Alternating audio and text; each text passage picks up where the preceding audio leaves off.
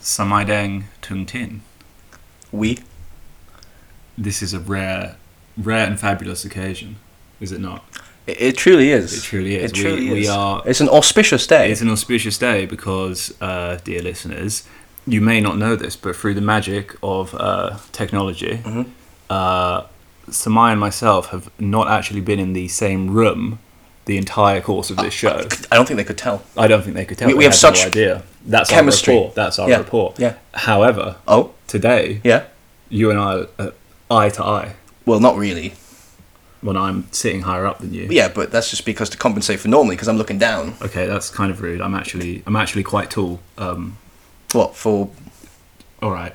Um, so here we are. You know, obviously in the Dindem bunker. Um, In Albania. in well, actually, you know, we say we make all these jokes, but actually the Dindeng bunker is um, in Lumpini Park underneath underneath the the. Uh, the pond thing, right? Above us is all like the lizards um, and uh, it's yeah. Okay, we, yeah, that's right. and, Yeah, and, sure, and sure, sure. You know, we're sitting here. We've got um, Giles Ji Ungpakorn, Andrew MacGregor Marshall's over there. They're playing chess. Umnako is like just hanging out in the corner. Like Somsak. Did you see Somsak earlier? Yeah, he was man? making us drinks. absolute riot. That guy. Um, so yeah, we're hanging out with all the gang in the bunker. in a couple of years, in a couple of weeks. Hold on, I'm I'm gonna bleep that name. um, so yeah, I mean it's a it's a auspicious day. Auspicious as you day said. indeed. Um, I think we've had a nice. I mean, you haven't been in the bunker that long, have we? No, no. a Um, little walk. Yeah, that was nice. yeah.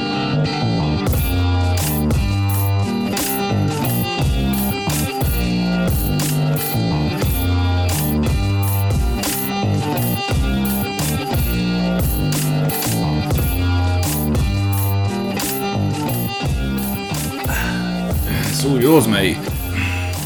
Sawadee krap, and welcome back to an episode of the Analisan podcast. Uh, it is me, Samai Dang Tanwin, and I'm joined with the usual person that sort of starts talking. Uh, Gabriel, how are you? Uh, I'm all right, mate. Oh yeah? Oh, Yeah. you, you, you, you're making fun of me I'm now. doing. I'm doing a you. You're doing a me. You're Yeah. doing a me. Alright, And you're well- doing a me. So No, I wasn't. you were doing a bit of a me. I was doing a bit of a you. Right. Um, can tell the listeners uh, Hmm. what we've done today. Oh well, we just went to see an old friend. Um, If you keep track of our social media, this would have been about two weeks ago now, though, isn't it? So- Yeah, yeah. If, So- yeah, you would have seen. You can figure Well, it we out. did something important, you know. We we we Yeah. tammed some boon. We tam some boon. Yeah. Um, a couple of Sahais tam some boon. Yeah, that's, about it. That's it. about it. Well, speaking of Sahais, Mm. one very important comrade in the Thai historical communist leftist The, socialist the, the, canon, the Thai lefty mythos. the Thai, the, the Thai lefty mythos, Hmm. um, is obviously Aed Carabao now. Um, uh, I know nearly spat out my tea. a new uh, spit take uh, is Jit Phumisak. Mm. Um, and so today's episode uh, is going to try and start to wrap up some of the work that we've been doing about his book, uh, The Real Face of Thai Feudalism or Thai Sakdina today. Um, and we'll be given an extra bit of detail on his life and things about uh, how he's seen today, sort of his his place in in Thai, not just Thai Marxism, but Thai culture, Thai politics, uh, and and, and Thailand. international m- Marxism as well. Well, yeah. I hope. well, yeah, we, we can explain how um, we're obviously going to explain how his theories are not only applicable to the Siamese Thai context, because that is the sign of good Marxism, is the ability to work at both levels of the local and the cross cultural or the cross cross International.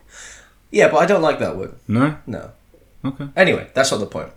So we'll start with uh, painting a picture of who he was. Um, I mean, the the only real person that I know who knows enough about him is the guy that wrote the eulogy. Oh, the guy. Who who would that be? Oh, oh, that was me. Um, yeah. So I wrote a eulogy for Jit. You can find it on dindeng.com as always. Most things, most good things there. Like most good things. Um, I mean, Jit Phumisak Ben Nakit Nakian. I think we said that in the last episode as well. We said that in a. f- I said that in a f- Yeah. the last one at least. ชื่อจิตภูมิศักดิ์เป็นนักคิดนักเขียน uh, so thinker, Yeah. writer, Thinker right. um, sometimes described as the Che Guevara of Thailand. I don't particularly like that. Well, the reason they did Yeah. that is because um, for a long time, the, the, the, the CPT, the Communist Party of Thailand, they were trying to like um, rouse the, the, the, the youth by all these international symbols of communism. But once Jit died, they said, oh, we don't need to do that. We just paint him as the guy. So there was a bit of a shift from looking outwards to looking inwards to finding their own people they could That makes sense, Yeah. but I, it is a bit of a strange analogy. Oh no, I, I, yeah, I wouldn't have Yeah. used that either. But like the But point, the, there's a point there. Yeah, yeah, yeah, and and, and generally like a bit of a generalist was our Jit. You know, there's not not many generalists did a lot of nowadays, things, but he did a lot of things. Literature, he was he was good at literature. Uh, yeah, like a, a writer, both fiction and non-fiction. Uh, also of music, Mm-hmm, yeah, uh, drama, poetry. Yeah, like plays and shit, Yeah. and um, and a devoted scholar for writing, you know, historical texts. and and he was not just a, a thinker and a writer and interested in Thai things. No, well, also a linguist. I- Yeah. yeah, Yeah, and because of uh, because of his time growing up um, uh, in Battambang, he was very au fait, or familiar with with Khmer literature. That's uh, that's in Cambodia. yeah. So, sorry, yeah. at, at the time occupied.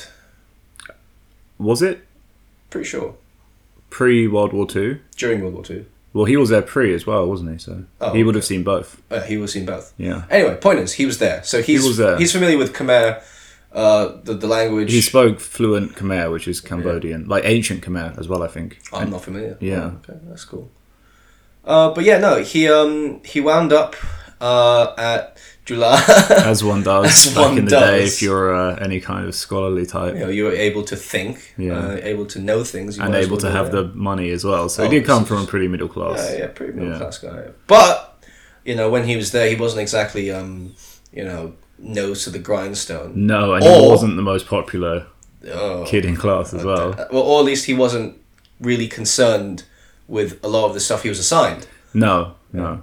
Which Um, um, I guess if you went to Oxford and you were made to read like the biography of Cecil Rhodes, biography Yeah. of Cecil Rhodes, you would be like, ah, I don't want to do that. Yeah, Yeah, but like so he was a lot more interested in uh, things in his own sort of fields of interest, which sort of have that overlap in his interest in Khmer literature, um, Thai literature as well. Um, so for for the for, for the longest time, it was just his interest in art, culture, literature, but tied to history. tied to history, Yeah. but that wasn't necessarily from the perspective that it would become from until he started um, reading some of the radical magazines that were floating around. Well, do you know? Do you know the the myth story about how he got radicalized? oh, what's what's the myth story? about the American embassy. Oh, the the tr- translating the, Yeah. the manifesto. So supposedly, and I, I think there's some debate whether to how true this is. He did translate the Communist Manifesto into Thai, and he was paid by the American government to do that as like a in a red scare way, as Yeah. in like you know this is dangerous. Um, it, it's debatable whether that actually is what radicalized him or not, but it's a nice story. I mean, it would be part of it. I don't think that that one event could ever radicalize someone unless it was like ex- extreme. I don't think translating a book, Yeah. Well, but you know, it was probably part of the story. it was something. It was Anyway. part of the story. Yeah. Um, So he gets so he gets interested in Marxism. Yes, and he starts to write again about these about Thai literature in a way that is critical or not critical in like the um, poking at the bad parts, but making people provo- provocative of thought, Yeah. um, saying, "Oh, you know, consider the social conditions of the time, um, and how this translated into the main parts of the story, how it Like um, very structural. Kind very of structural critiques. analysis. He, Yeah. he was a basically literary, literary. yeah, criticism, yeah, yeah. you know? And a lot of those magazines back then were these kind of like, you know, frankly, like highly middle class orientated. Yeah, it, it was like a, the, the the Thai Thai kind of lefty Intelligentsia. academic sorts. like young younger people. This is, um, and this is also kind of around the birth of the Communist Party Thailand initially, right? Well, this is um because the, the CPT itself, Sorry, I don't think we were clear. Like we're talking 1950s right now. yeah. Yeah, Well, the CPT itself was um sort of. The, the, there was a Thai branch of the South Seas Communist Party, but that's a that's a story for the next for another time. we talk about the CPT itself. Um, but yeah, the CPT itself was coming into its own after the uh, ch- the success in China uh, of the um, of the Chinese Communist Party. And built off the back of the Seri Thai and resistance the during World War II against the Japanese. So those two things coming together, there was a, and also the legal, uh, the fact that it was okay to actually have the Communist Party of Thailand for a very brief period Yes, of time. it was meant legal. That there was interest, Hmm. um, and so all these sort of factors made it possible for left wing ideas to begin getting thrown around, Yeah. uh, and obviously They were just starting to bubble up. they were right? starting to bubble, and then what happens? Yeah. So I mean, just just when we're talking about this kind of bubbling point, there is that story about Jit getting the shit beaten out of him by royalist students. Didn't know that one. Oh, you didn't know that No, story? know Yeah, Chula. Yeah, Uh, um, I can imagine. sucks. Um, but yeah, then there was uh, the old uh, crackdown on Yeah. any leftist Yeah. Thought or organizing, and uh, gets thrown into prison. Prison and in prison time he uh he's a prolific goddamn writer. Yeah, that's where he did most of his work. Actually, Yeah, really. he does a lot of his poetry, his songs. What was what did they call the prison? The university. What was the nickname? I can't remember, man. Can we check? Uh, yeah, we can check, right? Lad Lad Lao Lad- yeah. University. Yeah. Is that it? Yeah, something like that. Yeah. Because there were so many imprisoned scholarly Like, uh, yeah, leftists. academic types. Because Yeah. they're all rewriting the magazines, the socialist magazines. Yeah. But um, yeah, uh, in this time he writes um, Oh, sorry. There was just one thing I wanted to throw Oh, out yes. there, which is that there was a lefty scene prior to JIT, oh yeah, yeah. right? Like when you you read the Somsak paper, right? Which Um, part of the Somsak paper? The beginning, like when he talks about the very origins of leftist. I don't remember it. Okay, yeah, like there was there was a lefty scene prior to JIT arriving, you know, but you know, not nothing too big. Anyway, Yeah. Okay. So in his time at uh, in the prison, he writes uh, a lot of things, uh, including the song "Starlight Faith," and that song has become pretty significant in a Yeah. political sense, uh, culturally. Uh, you know, the the PAD sang it, which is a far right group. which is weird. Yeah. And then the UDD sang it too. Yeah, yeah. So, I mean, there's a there's a long. Maybe we can get to the kind of oh, after. it. No, but the, the reason yeah, I, I, what go I- okay, so my point I'm trying to make is that um, what we're trying to do after I explain this next bit is explain his theory, explain his understandings, and why it's strange, and also somewhat understandable why people would use his work in this way. So for the for the the PAD, they thought that they were That's a right winger. that's the right wing group. They thought that the the reason they were singing this song was because they were um, protesting unjust Yeah, use of um, well the, the state apparatus yeah, by taxing. by taxing. Whilst the UDD, um, who were the kind of were- red shirts? they thought that they were um, representing the grassroots rising up Yeah, against the aristocracy but through their man taxing. through their man taxing. Yeah. So Um, I mean, like Jit's music is, I guess you could say vague enough. It, it, This yeah, song, this song anyway. Yeah. Later on, they become a you know, very lot, yeah. classically communist. more, a lot more. And the, his his music style and his his sort of literature Yeah. sort of styles, the the sort of the whole art for life playing and then Playing the, playing poetry with the, the music for life style, which is a common by who, What do you mean? common who who's like one of the biggest name, like one of the biggest You mean names. Carabao? Yeah, yeah, yeah, yeah. and Caravan. But but this this is basically like uh, socialist realism Yeah, art, yeah. you know.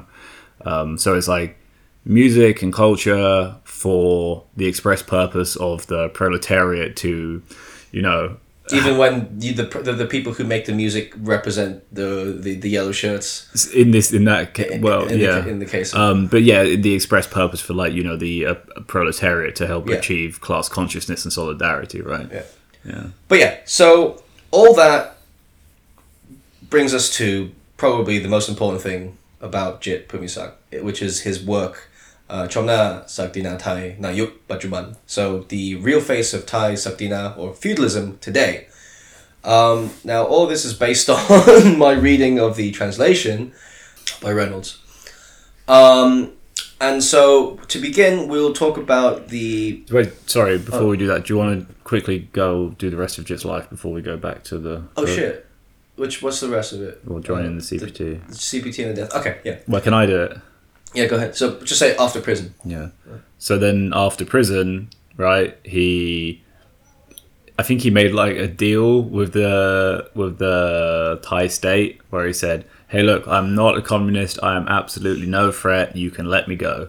So the Thai government said, "Oh, okay, he's not a communist. He will pose no threat." So they let him go, and he immediately went and joined the communist insurgency, and sadly was captured and killed within the year. 66. This is the very early days of the insurgency. Yeah. So that that was the end of Jit Phumisak. There, there is still a statue in it's in Sakon Nakhon, That's what you said, yeah. Yeah. I think so. um, which you know is still honoured, and he is very much still beloved today. I think my favorite tidbit about Phumisak law is the um one of the like you know the like the spirit boxes right the spirit houses that that, that we have at the end of the house they would have the the ones for jit for Ajahn jit. They would offer um beer um Dao Dang so Heineken. Yeah, and I thought that was that was that was pretty funny.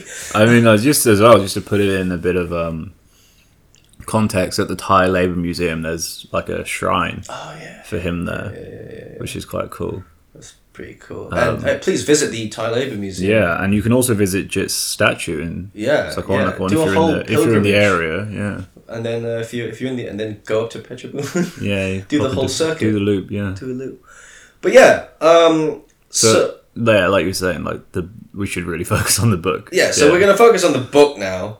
Um, the way I've gone through the book is that there's about three sections to it. Not not three sections in the way that Jit has organized the book. Uh, the book itself wasn't totally finished before it was rushed off to a publisher.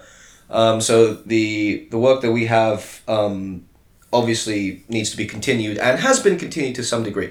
But the point um, is that the book focuses on the characteristics of the Thai feudal system uh, and how that relates to the creation of the what then would come the, the then would become to be the Thai bourgeois class, the historical the historical creation of the Thai uh, Sakdina feudal system, um, range uh, coming from the primitive communist or primitive communal society until the Sakdina system, and then a very deep and thorough analysis of taxes and yeah, classic Marxist. classic style. Marxist stuff. Um, for the purposes of this section, we will be focusing on the general broad themes and uh, analysis and theory that he has in this first section of the book. Um, we will then come to explain how it actually makes sense in a international, as you say, international uh, context, in contexts. So we have how it works in Thailand. He refers to that. Mm. Sorry. So he refers to how it works in Thailand, but he also makes allusions to the French Revolution or to feudal um, England, um, and how through his reading of the works of European socialists, you could actually sort of see how he's managed to create these international uh, cross-cultural paradigms and, and theories. Yeah, I think the the book is very very vague in Yeah. some senses. Yeah. Um, it, it it doesn't like you say it makes allusions to to Europe and what have you, but generally it's speaking really broadly. It's like a very broad picture of this is how feudalism worked in the entire world, and this is how um, and this is how the capitalist class came into existence. And it, but he doesn't really talk about like enclosure or something like that. It's, it's, from a Thai perspective, looking out on the rest of the world. He makes he makes enclosure references, but he never like Yeah. goes into detail. Yeah. that makes a lot of sense because this is still about Thailand, and it's about the Thai feudal sys- sys- system. and also it's, it's for a Thai audience, and I think that's important. Is you know why was this book written, and what influence does it still have today? And you know he wrote this book because typically in schools people are taught about this utopian agrarian past which is you know a complete falsehood it was pretty much serfdom and horror and terror for the vast majority of the people living in siam and he and you know there's there's in conservative governments always there is this constant constant you know references to this great past which Yeah, which yeah, your ancestors used to live in and he wrote this book to be like hey look this great past fucking sucks and life fucking sucks now as well and it's because of this shitty past that we've come from. Like you said in the article, the vestiges of the Sakdina system is one of the key reasons why the peasants are still, you know, exploited today. And and just on on the on how much impact that had, I was talking to one of our comrades from TUMS, Thammasat University Marxism Studies. Check them out. Check them out a couple days ago, and I asked him like, you know, how did you become interested in socialism? And he said because I read Jit. You know, he's he's 21 years old, and he you know he's born he's born in the year 2000, right? So th- this is a really significant book. A very significant Yeah. book. Yeah. So for people to get involved, start getting interested, for people to expand their knowledge, and for people to view things through a different lens. Um, and uh, I uh, also, I mean, a- another way I kind of looked at this book is it's kind of like myth busting. yeah, Yeah, yeah. It, uh, In- in terms of that- the Jamie Hyneman of uh, yeah, in terms of that, you know, utopian past. yeah, absolutely. And he riffs, he not riffs, but he goes on about these Sakdina scholars always referring to uh, literature and all these nitan of the folklore and saying, oh, this is actually how the past was like. It was all you know harmonious angels and and the ki- god kings and that kind of stuff, looking out after their uh, their uh, their subjects. But yeah. So, so um, should we learn about what it was actually? should we actually start? Yeah, yeah, we should probably start. What Um, are we? Twenty minutes in. Nice. Nice. I mean, this thing's so quick anyway. yeah, let's do it. Yeah. So, uh, the first part, um, uh, as you can see if you read the, the article actually, is the Sakdina production system as a whole. Uh, and as with the general understanding and consensus on feudalism, it is all about land. Uh, Sakdina, the word itself, um, comes from con- the, the phrase that means power in controlling the fields. And Jit goes on to elaborate with um, different definitions that combine political, economic, and cultural um, def- dimensions. And his first section of the book talks about the characteristics from these three lenses. But I think the most important thing to understand is, but ba- the most fundamental thing is to understand the class uh, and relations of productions. So, Well, also the fact that you know Sakdina is a production system. oh, oh yeah, the, I should mention that. Yeah. yeah. So, um, two things about Siam at this time, right? It's still not a the time period in which Jit analyzes is still not a solid, solid solidified uh, polity. It's still a collection of kingdoms. I mean, uh, Ayutthaya and Sukhothai, they weren't exactly like one after the other. No. They, they existed that they, they had, there was overlap and there was fighting. Um, uh, I think that to think about um, his Thai history in a very linear fashion is reductionist and kind of builds into this whole peaceful transition of power. But anyway, um, Sorry, I just wanted to say, you know, also Jit kind of he he starts the Sakdina period at around the Sukhothai era. yeah, well, he's yeah, because he, that's when for him the m- most major deviation from the sa- slave system uh, came about. The Mandala system. Uh, no, the No. the the Mandala's no no the slave system of mo- mode of production. ah, we're yeah. talking about motor production. Yeah. So, So, Mandala. the should, Mandala we, should we quickly do? Yeah, Yeah. The mandala system is more of a sort of a, to use a contemporary term, like an international relations theory of tributes and spheres of influence. it's, a, it's a political it's a political. It's it's a way to describe the political relationships between different kingdoms, Yeah. and most of these kingdoms functioned under, uh, towards the end of the Sakdina period under a Sakdina uh, mode of production. But in the early days of the feudal period, there was still a lot of slave um, states that were still about the fighting wars to create more slaves. Yeah, yeah. So Um, this is kind of like the I think the easiest way maybe for people to understand this is maybe like the, the Mongol Empire would be a good example. Is that right? I, I'm not even that sure. I be don't even know what the Mongols count as. Okay, to be fine. completely honest with you. I'm just thinking like expansionist. We will conquer that territory yeah, to get yeah, more yeah, slaves. yeah, yeah. you. Okay, okay.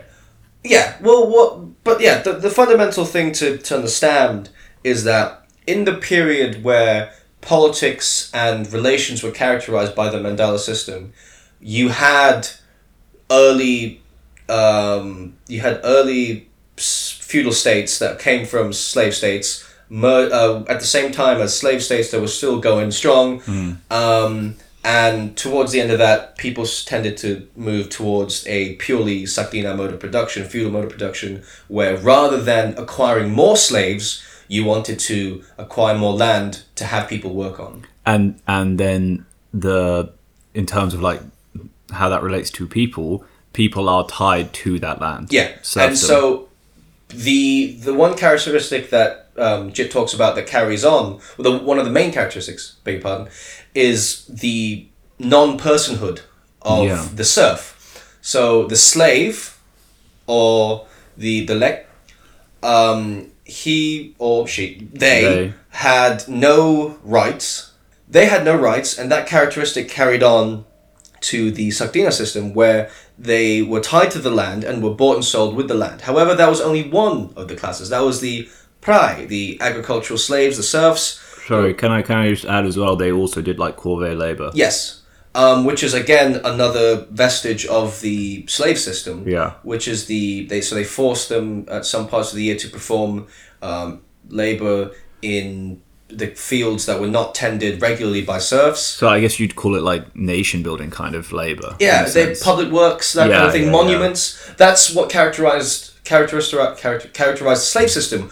You know, as well as like roads and stuff like the pyramids, right? Yeah, he talks about yeah, the yeah, pyramids, yeah, and he yeah. talks about how this was a monument um, built uh, with slave labor, and the mode of production was a everything was, you know, to uphold and to do projects for the the ruling class. yeah Um, and so this carried on, but it wasn't as important as say uh, production and labor to create food. sorry i, I just of an idea like did you played age of empires Oh right? yeah, yeah, yeah, yeah.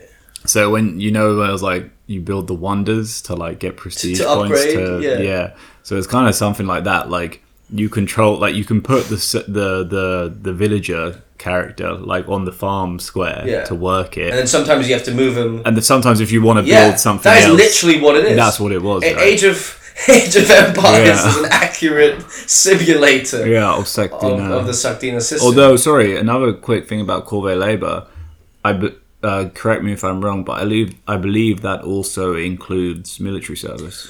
Um, I don't think that it would come under the purview, but military service was definitely a thing. Like, I don't know if you would classify military time conscription as corvée labor because you had to perform on, from three to six months approximately. Yeah. Uh, you had to perform public works labor, corvée labor for the for your local like landlord, Jowl, landlord, yeah. Um, but at, in addition to that, you could be called up at any point, At any really, point. because because as Jit talks about, um, a lot of these ser- serfs were working fields that were right outside of like what you would call in Europe a citadel, say for example, right? yeah.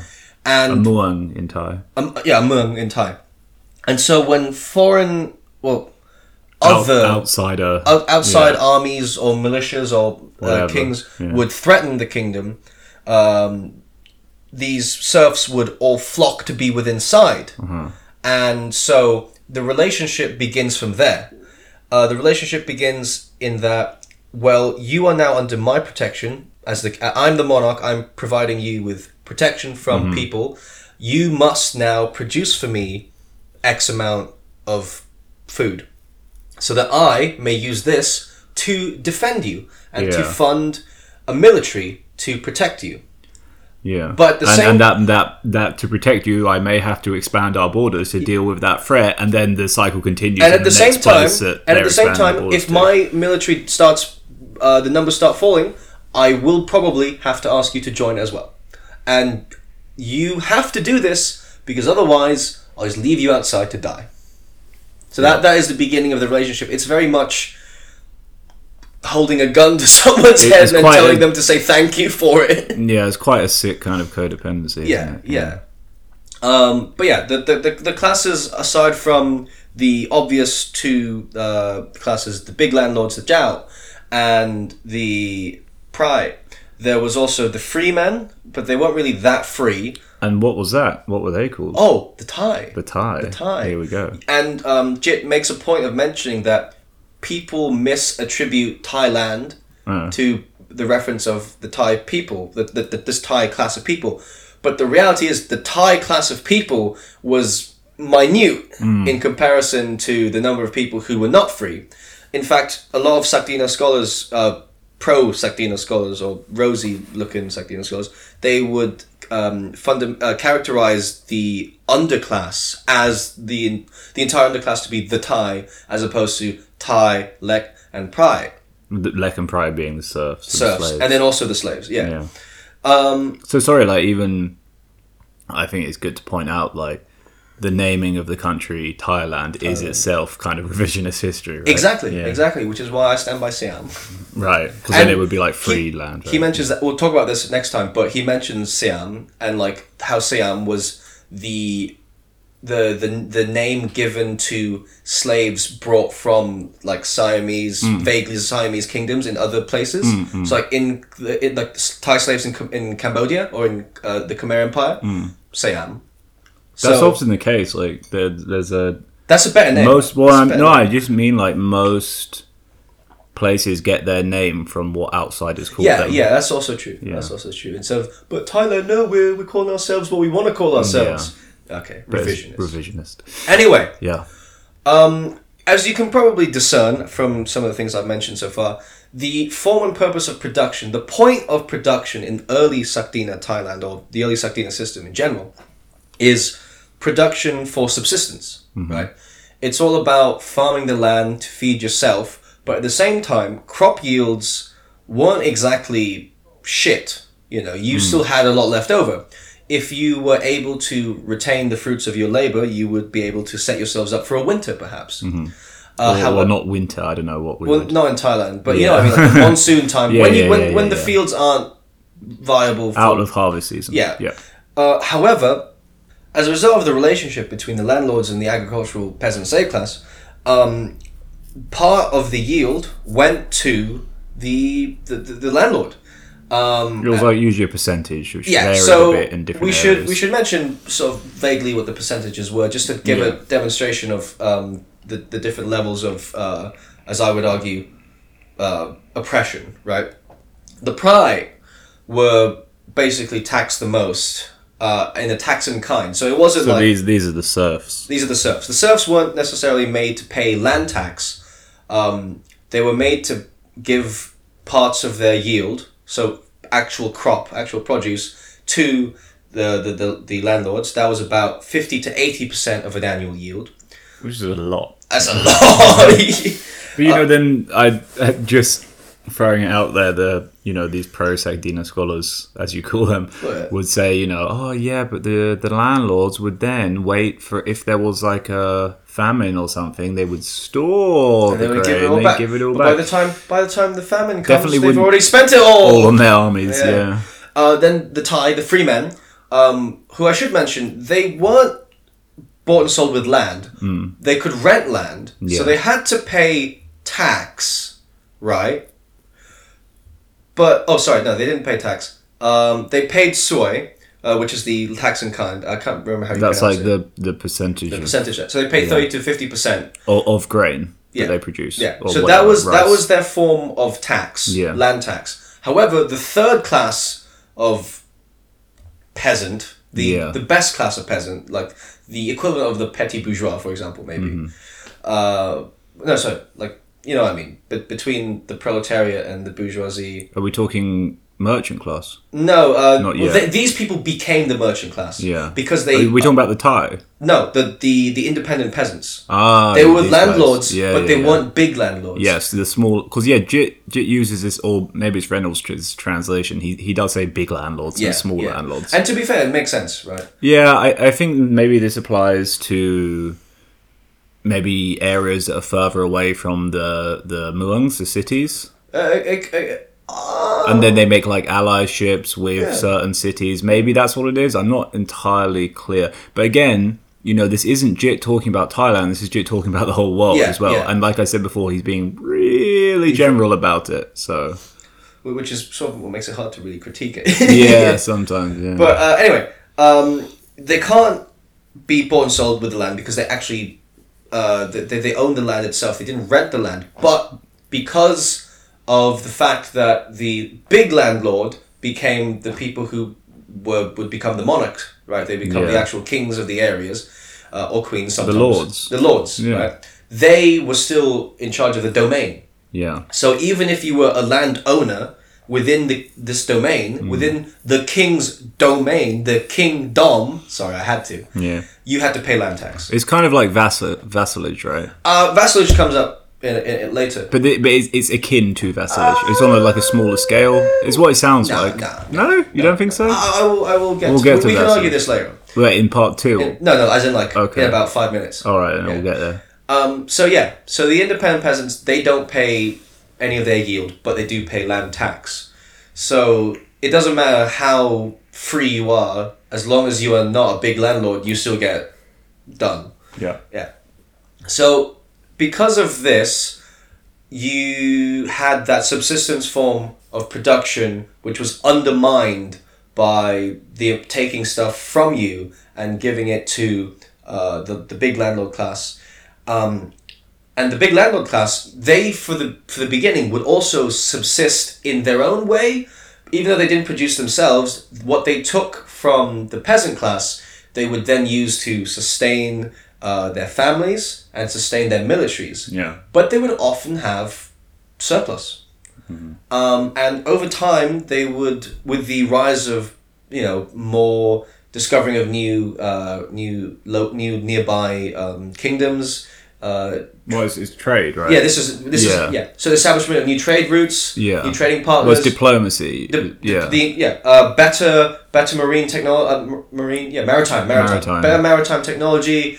Um, fewer pirates in the high seas and the Malacca Straits. um, yeah. this would all culminate in a change from the point of production to be subs- subsisting to the point of production for the landlord class at least to be for trade. Yeah. This is how we come to the trade monopoly system. Well, quickly, uh, Yes. I, I want to point out, like, if you're a landlord, you do want to trade, and it becomes very, very significant because you can only produce certain stuff in your region, whereas your it's neighbor, Catan. yeah, whereas your neighbor down the road can, pro- or you know, across the sea can Yeah. produce all sorts of other stuff which you want. So of course you're going to start trading, right? And it started like with like precious gems and that kind of thing. And I don't know what it is. That what it started? well, with? he, uh, Jit mentions that it didn't start with precious gems, but gems were one of the main things that really got right? people going. yeah, But- luxury goods. Luxury goods, but obviously like places where you couldn't produce iron, yeah, that's what I'm thinking. you wanted to find somewhere where you could produce iron. Yeah.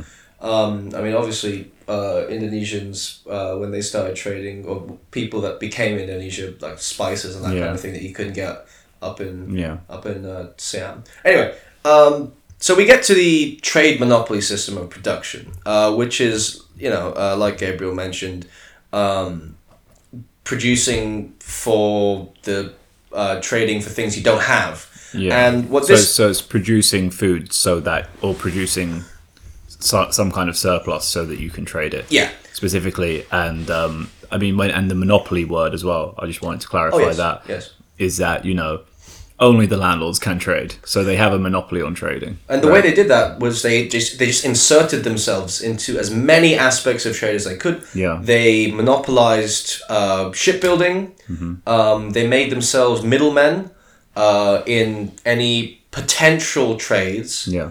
Uh, so they would always get a large cut. Um, they would sometimes just straight out ban the ability to trade. And to be completely honest, bans aside, the fact that a lot of produce was being taken by the landlord's class, the landlord class itself, meant that the peasant class had very little to trade with to begin with. Yeah. However, um, through trade and through the bringing of new um, resources and obviously the exchange of ideas, you have the development of new technology, which allows for the increase in productivity. Um, but as we'll mention later, uh, Jit argues that there's a an upper limit on this. Yeah. This is This we'll is a point to of yeah. a little bit of a point of contention for us. Anyway, um, so you could possibly you could probably split the monopoly system in a few stages. You've got pre-monopoly, emerging monopoly, established monopoly, and declining monopoly. And just the overview is that um, over the Sakdina period, you've got landlords starting to expropriate for subsistence to becoming landlords who expropriate for the pure sake of trade. Uh, and this, via its, its internal contradictions, um, as Jit mentions, then leads to the collapse of the system, and because of the rise of the middle class being these independent merchants who then don't like the way that the trade system is being monopolized monop- monopolized by the, uh, the, the landlord class. So this is this is when we start to see Jit talking about something he's constantly referencing later on, which is the rise of the bourgeoisie. The bourgeoisie. Th- This entire sort of first bit um, details the, the, the con- characteristics and the conditions, but also he does it in relation to two main things, uh, which is how this creates the bourgeoisie and how this upholds the Sakdina. Yeah. Yeah. So, um, in that last stage, in, in terms of the uh, the in terms of the uh, characteristics of the last stage of the trade monopoly system, he talks about two things, and this is using his words or the translation of his words: agricultural backwardness, Yeah. right, and the ruin of the peasantry. Yeah. Right. So agricultural backwardness. This is our point of contention or mm-hmm. point of interest, we should say. I, I this is this is I, I disagree with this point. Well, I don't. Should we make the point? Yeah, we should make the point. ahead. Right. To, to, to be as sort of on it as possible, I'm just going to read it off. Yeah, just quote it. Quote it. The height of technology for Sakdina agricultural production was characterized by the use of natural fertilizer, draft animals, seasonal cultivation, and excavated irrigation. Jit argues that there was no further technological potential to develop due to the Sakdina economic structure. This upper limit on technological development resulted in a ceiling on productivity, causing the economy to be unable to create any more wealth. The Gadumpi, or the bourgeoisie, would therefore continue to miss out unless they were able to develop wealth outside of the agricultural means of production. Yeah, so so basically what Jit is arguing there, which does sound a bit strange to me, is that there is a ceiling on technological development under feudalism. Right. Well, here's what I how I read it. Yeah. Right. I read it as the point of the agricultural, well, the characteristic of the agricultural, uh, the feudal productive system is it's highly agricultural, Mm-hmm. and agriculture itself is like No, wait, sorry, I, I'm I'm pulling back well, because at this point we're talking about a trade monopoly. Like Yeah, the but- purpose is to but- but you produce pro- to trade. no, no, but you don't, but you produce, you're still producing agricultural stuff. No, but why?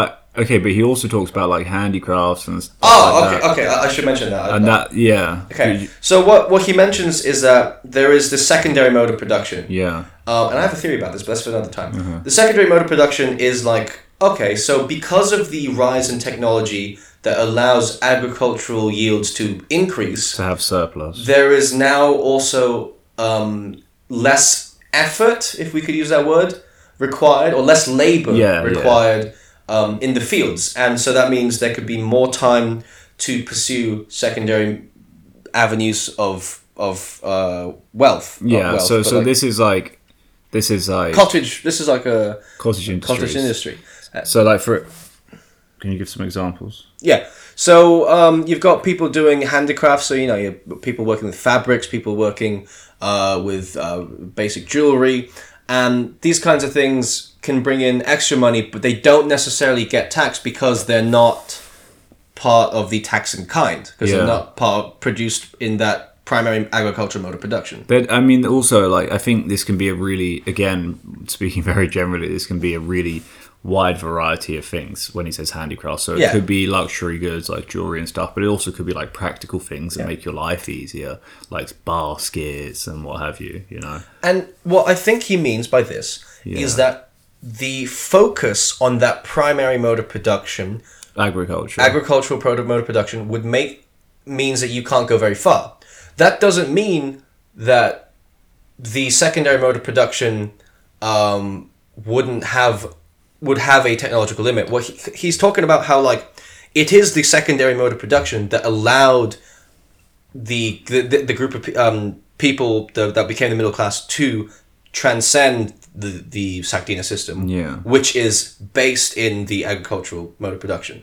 So it's that the agricultural section of the Sakdina system that has the technological limit, Yeah. not the feudal system as a whole, which comprises towards the end of it two modes of production. Yeah, I, I- do see what you're saying. Um, I think it's about it's because it's about the focus. it's about it's about hold on. Yeah. Yeah, so it's about the focus on the agricultural mode of production, as you say. Having said that, I, I still don't see why there would necessarily be like a ceiling.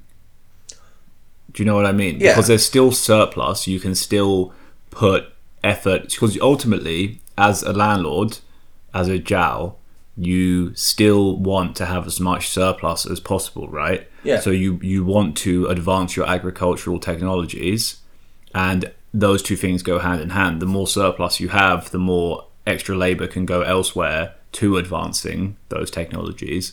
So that's why I don't see why there's a ceiling. Th- this does remind me of um, this guy. His name's Patrick Wyman. Um, he wrote uh, he wrote a book that I read a bit of, which I didn't finish. But um, his argument was that you know the the rise of European imperialism was only possible because of new technologies, which was only possible because of enclosure, which Right. started in Britain, right? Um, so in a sense, he's making a similar argument, right? And that that's that's like a very contemporary Western scholar. So I think that's the same argument. Um, so it's saying like only through the development of capital. I don't think he's, but I still, I, I think putting a ceiling, putting an upper limit on seems a bit, um, what's the word? I think, I think it's a bit too of an absolutist way of saying it. But anyway, we can move on. You Yeah. know, we don't have to agree with Jit on everything. But no, this is a yeah, but this is a this is a, this is a big point that we thought Yeah. about a lot. So we thought we might as well you know give our two. Yeah, that's that's far. where we're at. I mean, we can think about us whatever. Anyway, we should talk about the uh, political organization outside of the mandala system. So within Yeah. the actual sector itself. Um, yeah. So as I as I was mentioning earlier, the landlord class itself became the sort of the group of people that would become the royal family, that would become the monarchy, and this sort of carries on from the way in uh, primitive communal. Uh, when I say primitive, obviously I don't mean ooga booga. Yeah. Um, yeah, primitive communal systems, slave systems. They would sort land based on one person who was in charge of the of the group would say, all right, you get this bit, you get that bit, you get that bit, this bit, that bit, that. So the person who's in charge of the land gets to dis- divide it up. So that carried on into the feudal system in that the person who uh, owns the most land and the people who he allies with, they get to become the people who are in charge. Yeah. And so that's how we have the, as he calls it, I can never pronounce it. It's like a Hindu caste. It's uh, it's the Kshatriya. Yeah, Uh, yeah. Or we'll just call it the monarch. Or the, The- monarchy. the- the- Pandin.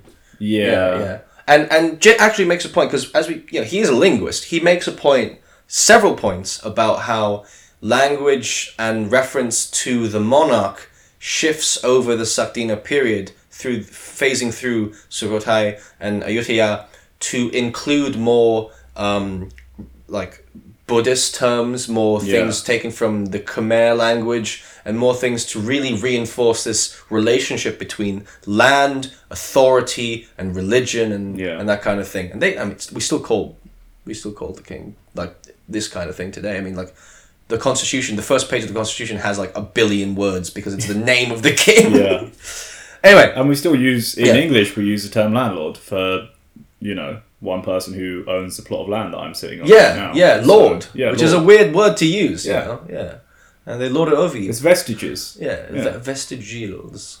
I mean, but that's the interesting thing. Like, it's not it's vestiges that are shown through language, but it's also vestiges where that that power we still have the vestige of that power, right? Mm, In terms of the ownership of land. the, in fact, it's like the small landlords of the time became the current landlord. Yeah, yeah. Um, but yeah. Oh, sure. I did mention the ruin of the peasantry. The ruin of the peasantry is pretty Ah, straightforward. I think it's very interesting, though. Yeah. Uh, yeah, uh, which is like because of getting taxed left, right, and center um, during Sakdina system, you uh, essentially didn't have um, time to. Hang on, let me. Let me Yeah, So yeah, the ruin of the peasantry um, was about how the extreme exploitation of the peasants restricted any social mobility. As such, they would begin flocking to the newly formed sort of industrial centers, the Yeah. cities, which would then become industrial centers, urbanized, and this would create new opportunities. They would have new opportunities for income because oftentimes they'd be like port cities. Then this would be in the secondary mode of production. This is this is when the secondary mode of production starts taking prominence. yeah. Um, and you know, Jit actually talks about how it's like the secondary mode of production is like always the thing that jumps us to the next bit because the secondary mode of production Yeah. becomes the primary mode of production. Yeah. Blah blah blah blah. But it's interesting because like there's that kind of that argument of you know capitalism is a contradiction. In this sense, you know feudalism is a contradiction as well, right? This is for another time. But what is the secondary mode of production now? Service economy. What what? Is, how is that? How are we going to take that to the next? We Yeah. talk. We talk later. We talk later. We talk Yes. later. Anyway, so um, yeah, the power hierarchy and the vassals that you were talking about earlier. Hmm. This is where that comes in. Five minutes ago. No. Listen, man, five minutes is a long time. Yeah. um, it, it comes into play when we talk about over the Sakdina period, the ups and downs and the rise and fall of monarch and state control, absolute control, we could say. So, obviously, the Sakdina system is characterized by an absolute monarchy, um, which carried on into the Thai Now. capitalist system uh, and still basically exists. Vestiges, vestiges. Vesti- sorry, vestiges exist in the constitutional monarchy. And um, what happened was, towards the very beginning, he takes the example of. Guess who he uses the example of? I would imagine the French. Oh, which French? Oh, well, go on. He talks about William the Conqueror. That's right. Yeah. Yeah. I remember that now. He talks about how, you know, when he first landed and, you know, Yeah. beat whoever. Who was it? Harold? Uh, No, yeah, yeah. Harold, arrow, Harold. arrow in the eye. yeah, Harold. Aaron the Eye Harold. Uh, when he first beat him, there was a lot of, you know, backlash because he, this was this weird Norman Yeah, fellow coming over, and so he had to give a bit of leeway for these uh, these uh, not kingdoms, but these these these local lords. local lords to be able to have some control and some power. Yeah. And so from the beginning, that was what happened. However, over time, um, because of the constant bickering, the the monarch, the overall monarch, who was agreed to be the overall monarch, The absolute monarch. absolute monarch, as long as he gave each of these lords a bit of leeway. kind of like federalism. Yeah. Yeah. They they just got tired of like always being bending to their will instead of being able to impose their absolute will. Yeah. So they found uh, Jit points out two main avenues for the monarch to regain control. Um, he points them as oh sorry. He points them out as one, the replacement of rebelling landlords with members of the Sakdina class that were loyal to the monarchy. Yeah. So that's just creating, uh, c- continuing these vassals. Right, these are the vassals Okay. continuing these vassals, uh, vassal states, but with someone who he likes Yeah. in charge of it, right? This still maintained the distinction between the vassal state and the main kingdom, though. So there's still a bit of distance between the 2 It doesn't mean that they are now part of the same kingdom. It just means that it's sort of like an addition. It's like a protect protectorate, Well, I mean, ironically, they a lot of them did end up getting absorbed into. and that's kingdom. what comes Yeah. next. Jit then talks about the cultivation of a new breed of rulers, Hmm. not in like a like a mass inbreeding, but they probably did. Well, this is the Habsburg stuff. right? what, what I mean by this is the creation of a new political class, like a governing class, right? So we get governors, Yeah. right? We who, get who, who are uh, related yeah, by blood. Yeah. Yeah. we get these Jiaomeng who are in charge of the different provinces, and rather than having a distinct government, they just become part of a new provincial government. Yeah, so so like an example would be under the previous system that Samai described, you would have uh, let's say your capital is Bangkok, you have all of these other families in the other cities uh, in in the rest of Siam, and these families are from those cities and they are governing them. But you replace those families who are, I suppose you could argue, or you could say indigenous to those cities, you replace them with members of your family from Bangkok. That's Yeah. essentially what he's saying. Yeah, and with that, you, there's the contraction of the Mandala system in that there's no longer these vast spheres of influence because there's now just one, like Hegemon. hedge. Yeah, one hegemon. Yeah. Wow, nice word. Not we don't use it very often, so We don't. We don't we use it a lot. I'm kidding. I'm kidding. I know. I know. Right. So, um, and after so now we've done the the big landlords and we've done the the feudal lords, the, like the the vassal lords. There's also obviously the relationship of the peasants in this context, and obviously the greatest contradiction and antagonism was between the landlords and the peasants. Um, and the thing with the peasantry, uh, Jit argues, is because of the way that landlordism uh, created this individualized um, uh, non-relationship. Uh, there was no strong. There wasn't a strong relationship between peasants in different plots of land because they were so physically You're talking separated. about like peasant solidarity. Peas- yeah, there is really a lack of peasant solidarity. Yeah. But there is this cross plot of land, uh, all across the plots of land, there is still this anger and resentment towards the landlords. Uh, also, I would point out this is a really Marxist, cl- classically Oh, Marxist Uh, view, Yeah. which it's showing, which is quite contradictory to the Maoist argument that was pro- uh, This is- this is prominent in Thailand at the This time. This is true. Yeah. Jit talks about how all this antagonism um, created um, this potential for rebellion, for re- revolution, And there were re- revolts and yeah, but they were quickly quashed. Yeah. And that was because of a distinct lack of organizational ability. However, um, as with the rise, um, in two ways, as with the rise of the bourgeoisie, the new emergent middle class could use this mass base of support from the peasant class because they sort of had more of more or less similar interests in that they wanted to overturn the power of the monarchy. Well, they were both antagonistic towards Yeah. the lords. Also, I just wanted to something else that Jit mentions when he's referring to the pre-bourgeois era, so that you know before there were any bourgeois people. Uh, Jit says that a lot of these revolts were then co-opted by localized landlords Yep.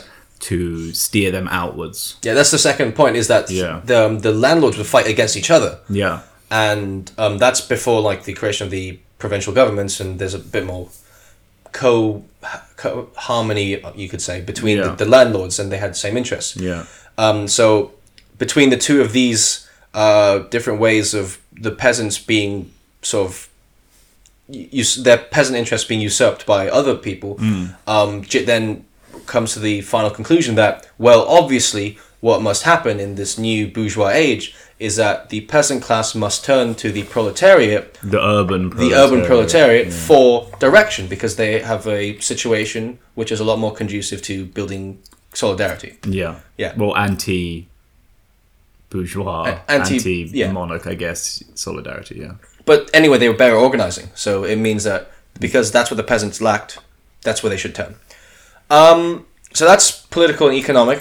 Uh, the final thing to the few couple points on culture um, is that everything in this part of the thing, in this part of the book, Jit refers to how all these different aspects of culture uphold the Sakdina system um, in one way or another. So whether it be norms and customs and traditions that still we still carry to this day, like the uh, what's it called? The um, the like one- Wying is one, you know. well, yeah, Wying is one.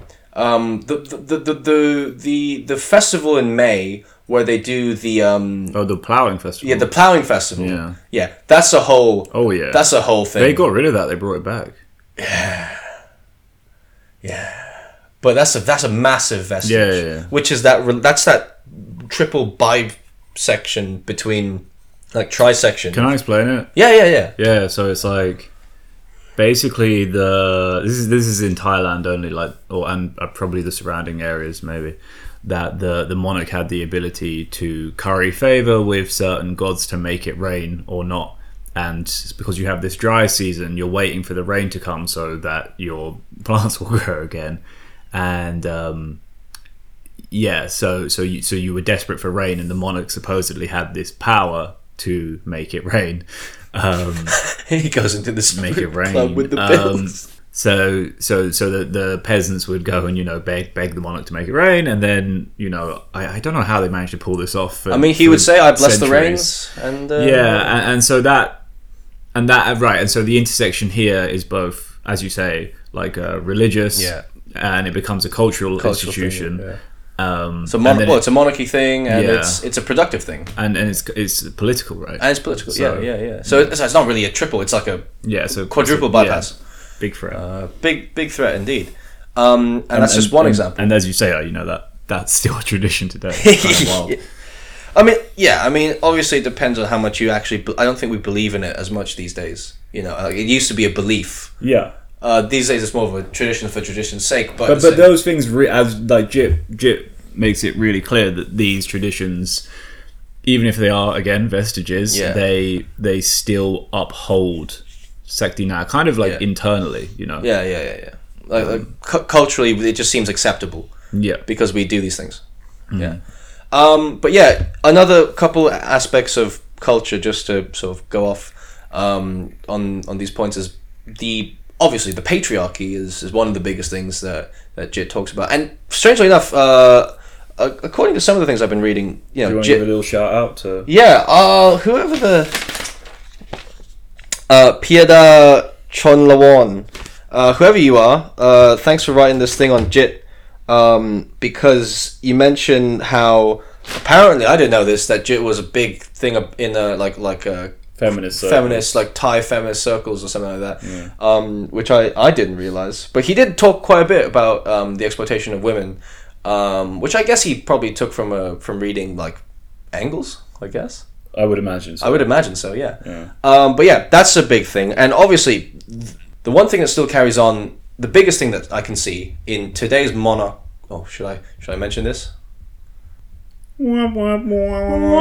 Okay, and on to the next point. Yeah, I was going to talk about the harem. Yeah, no, let's not do Yeah. that. Oh, you could talk about old her. her, her Okay, yeah, yeah. yeah. what, what, what used to happen is that uh, women were obviously they were seen as like objects of uh, the the desire of Sakdina men. This is how Jit says it. You know? This is how Jit says Yeah. it. They were the desires of Sakdina. me- They, they, sorry, they're the objects of Sakdina's men men's desires, Mm. and their byproducts, children, were only seen in a functional and a objective manner in the sense that they were either to be used to expand lineages, or for political marriages, or such and such, Mm-hmm. or that, that was my stomach rumbling.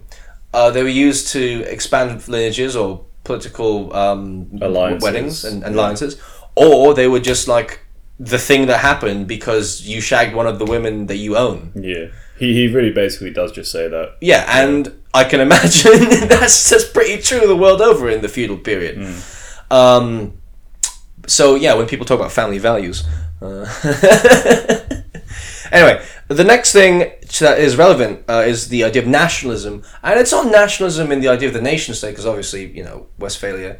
We're uh, pre-Westphalia. We're pre-Westphalia here. Um, but well, we get towards that. Anyway, the point about uh, the, na- the nationalism in the sense is, is that capitalism is rife with division for the sake of breaking down the ability to create solidarity. Yeah. And nationalism in the Sakdina context was like, oh, my feudal ki- kingdom and their feudal kingdom, we don't get along. We're not compatible. We're not compatible. And obviously, the reason for non compatibility isn't because of any innate sense of cultural difference, because of, you know, how close you are. So, nationalism in the Sakdina context um, is, in, in, in this materialist way, is that my, me as a king will gain something from attacking you as a king, You're like land, land or, whatever. slaves Yeah, or, access to or certain access to trade uh, uh, routes or like you know water and Yeah, yeah, whatever. yeah. Anyway, so there's all this um, material potential to gain, and so in order to achieve that, I must now create a cultural element to that desire. But but also I think it's important because we mentioned before about the the landlords taking that anger, that antagonism of the of the peasantry and turning it outwards. Yeah. Right. And this is something like it's it's, it's a it's two, two birds with one stone, right? Yeah, yeah. Um, you you can turn it outwards for your own material gain. and by doing that, you diffuse the anger of the of the, Of the peasantry. They just want someone to to beat. Yeah. Or well. Well, uh, that's- yes, that's yeah, that's very reductive. But you know, what? yeah, yeah, yeah. If they if they get all their anger out with, against this guy, Well, or, or and you, it's me. more like you, you you steer their anger towards an external enemy rather than you, the internal. Well, yeah, that's what Jit talks about. How it's Yeah. like um, the whole. Well, the real cause of your problems is the fact that there's not enough land, or there's not enough like uh, irrig- the the irrigation system isn't expansive enough. But if we attack this nearby kingdom, Yeah. We could. Yeah. You know, so it's it's that kind of that kind of way. But you wouldn't even. But no. But that's but that's skipping a beat because they wouldn't use that. Well, maybe they would, but they wouldn't always use that. They would create these kind of cultural reasons, you know. Yeah. Like, oh, the people over there, they're doing, you know, sacrilegious stuff. They're doing stuff which is, you know, and, and we still do like the, the America does this today. You know, they they hate us for our freedom. You know that shit. Um, We're it- too free. yeah, like uh, their us our, our existence is not compatible with their way of life, so they want to destroy us. We better go over there and destroy Yeah, them first. yeah. And hey, look, we also get the plunders of war. So I think that, I mean, basically that, that sums up the the key things. I mean, for the cultural view, uh, I, I recommend just reading the actual um, post itself because that talk there's like seven or nine different Yeah. dimensions. but but basically, like every every I think the key Every dimension of culture upholds the Yeah. In some way or another. Yeah, and this just doesn't doesn't just go for culture. You know, it goes it goes for everything. Like you know, patriarchy as well as you know the mode of production, as well as the political structure. Everything in the Sakdina society is there to uphold the Sakdina System itself, yeah. Yeah, but Uh, yeah. I think we've kind of missed a little beat here, which is like Oh, yeah. then we have that emergence of the merchant class, Ah, which right. becomes the bourgeoisie. Yeah. So you know, as I mentioned somewhere along the way, JIT also really emphasizes how these conditions create and relate to the emergent bourgeois middle class. Maybe we should talk about how they were able to emerge through trade. Right. So these emergent middle class, they start off um, as like groups of really specialized uh, artisans. Uh, they were the merchants. You know, they were people like captains of ships, and that they were they had access and they had access to the new thing, which was capital, Yeah. in a way that was allowed by Well, they, they were kind of often like they were necessitated by the system itself. Like I- they, someone had to drive the damn boat. Yeah, but they but they also like developed into middlemen. Like Yeah, yeah. maybe I'm not actually maybe I used to drive the boat, but now I've trained a couple other guys to, to drive, the, boat. So I'm just telling people to drive the boat. Yes, Yeah. yeah. and I get a big old cut Yeah. for telling people to drive Precisely, the boat, which is kind of the the real concept of the bourgeoisie, right? It's not doing any fucking work and just no telling people what work to do and getting paid for that. So and, and you know, But it's, is it's, it's, it's through that secondary mode of production that the bourgeoisie is able to emerge, right?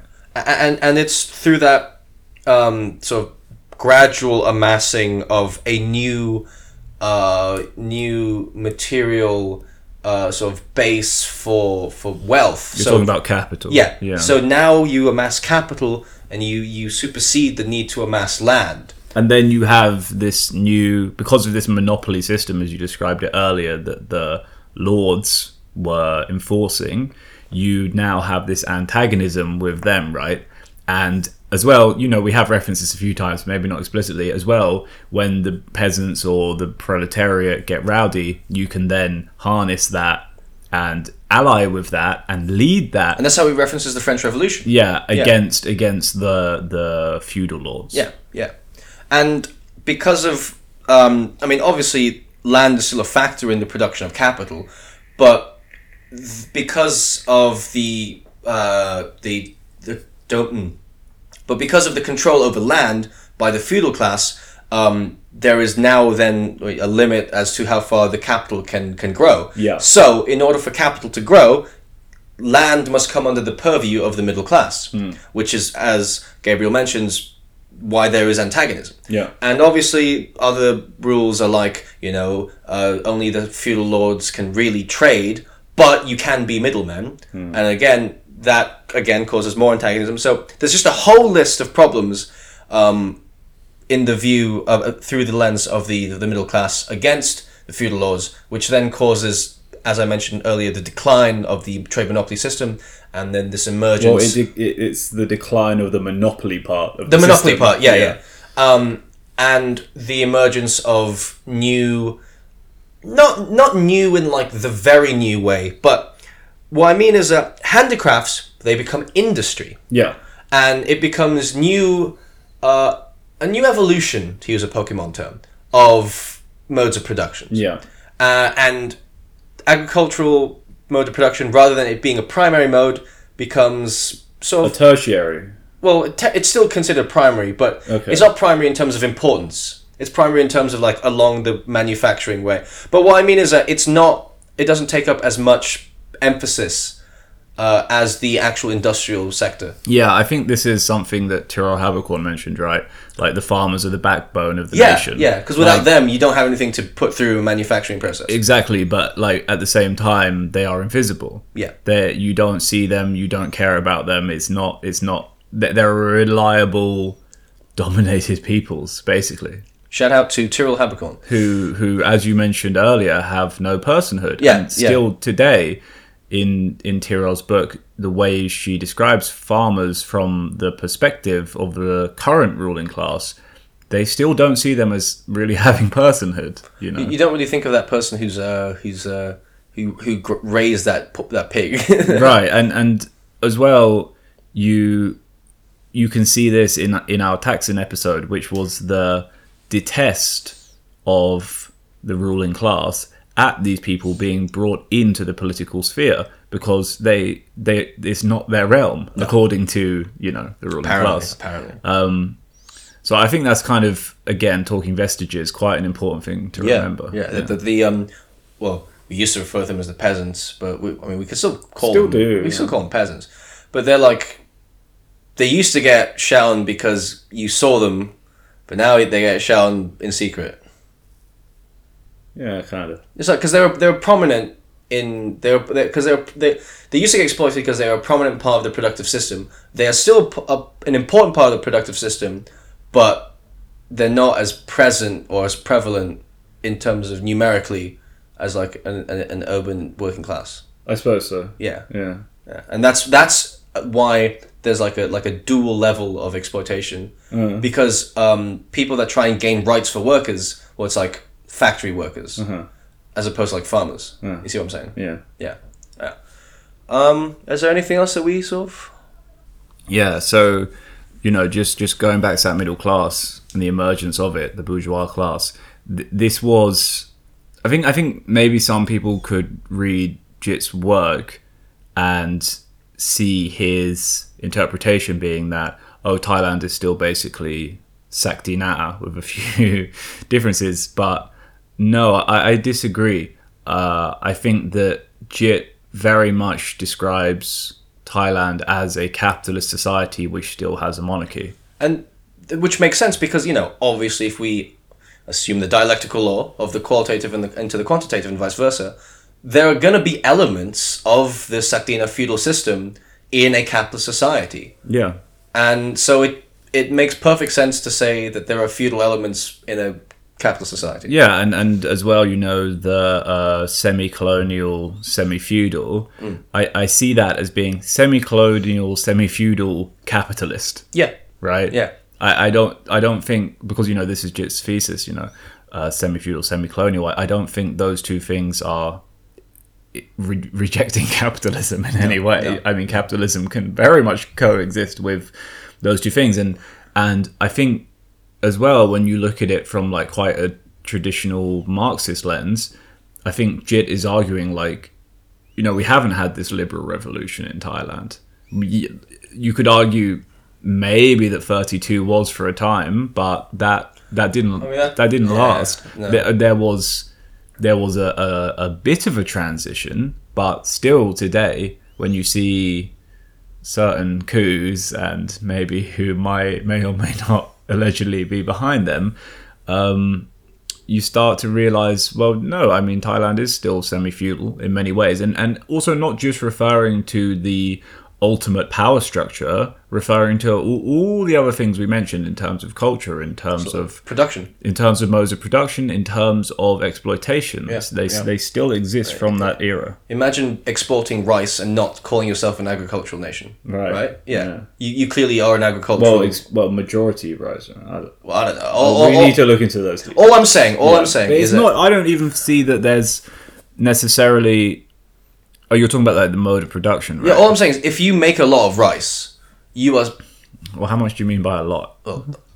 a significant amount of, um, amount of rice to cover your entire nation and then export. Yeah, I mean, it's also not just that. You, you have to look into it a bit deeper as well. Like, for example, Thailand exports a lot of chickens. so Ah. Thailand grows a lot of corn to feed the chickens. So, Yeah. like, huge swaths of northern Thailand is just cornfields. And and that all adds to And the- that feeds the feeds chickens, into and the- then that yeah. they're, then the, chickens that are exported. agricultural. It's still yeah, yeah, agricultural, yeah, right? yeah. Yeah. Yeah. Even though those chickens are just, like grow up in like semi-urban areas, it's horrific. But um, It's unrelated, but do you remember like when they were talking about chicken hormones and like making people's breasts grow? yeah, Yeah, my mum said no KFC for a while. Yeah. Anyway, um, so I think can you give us a little preview of what's maybe Yeah. the rest of the book? So next, that's that's like we've just done part one, right? Yeah, so, so- we're gonna do three parts or uh, we could probably mash the next two. into one episode. one. Okay. Uh, the next bits of the book really they cover um, the trans the, the history of the Sakdina system um, in a in a more sort of Thai context. So you're talking about how it's we start uh, Thailand started off as a collection of people coming away from different slave states, how they create their own slave states, how these slave states become uh, feudal kingdoms, and how these kingdoms fight out and create this uh, big sedentary um, state. Uh, and after that, he then goes on to talk about the intricacies of taxes Yeah. um, and control of the state. We don't need to do an episode on that. No, no. But that is the that'll be the third part of the the summary. Sweet.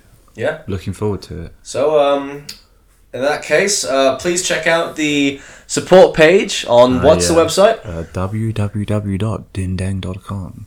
forward slash support. Thank you. Um, anything you donate will be highly appreciated.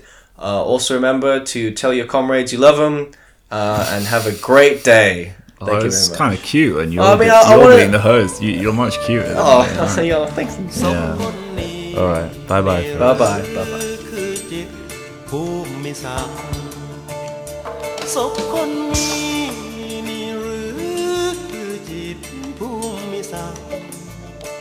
ตายคาลาเขตป่ากับนาครเขาตายในชายป่าเลือดแดงทาดินอีสานอีกนานอีกนานอีกนานเขา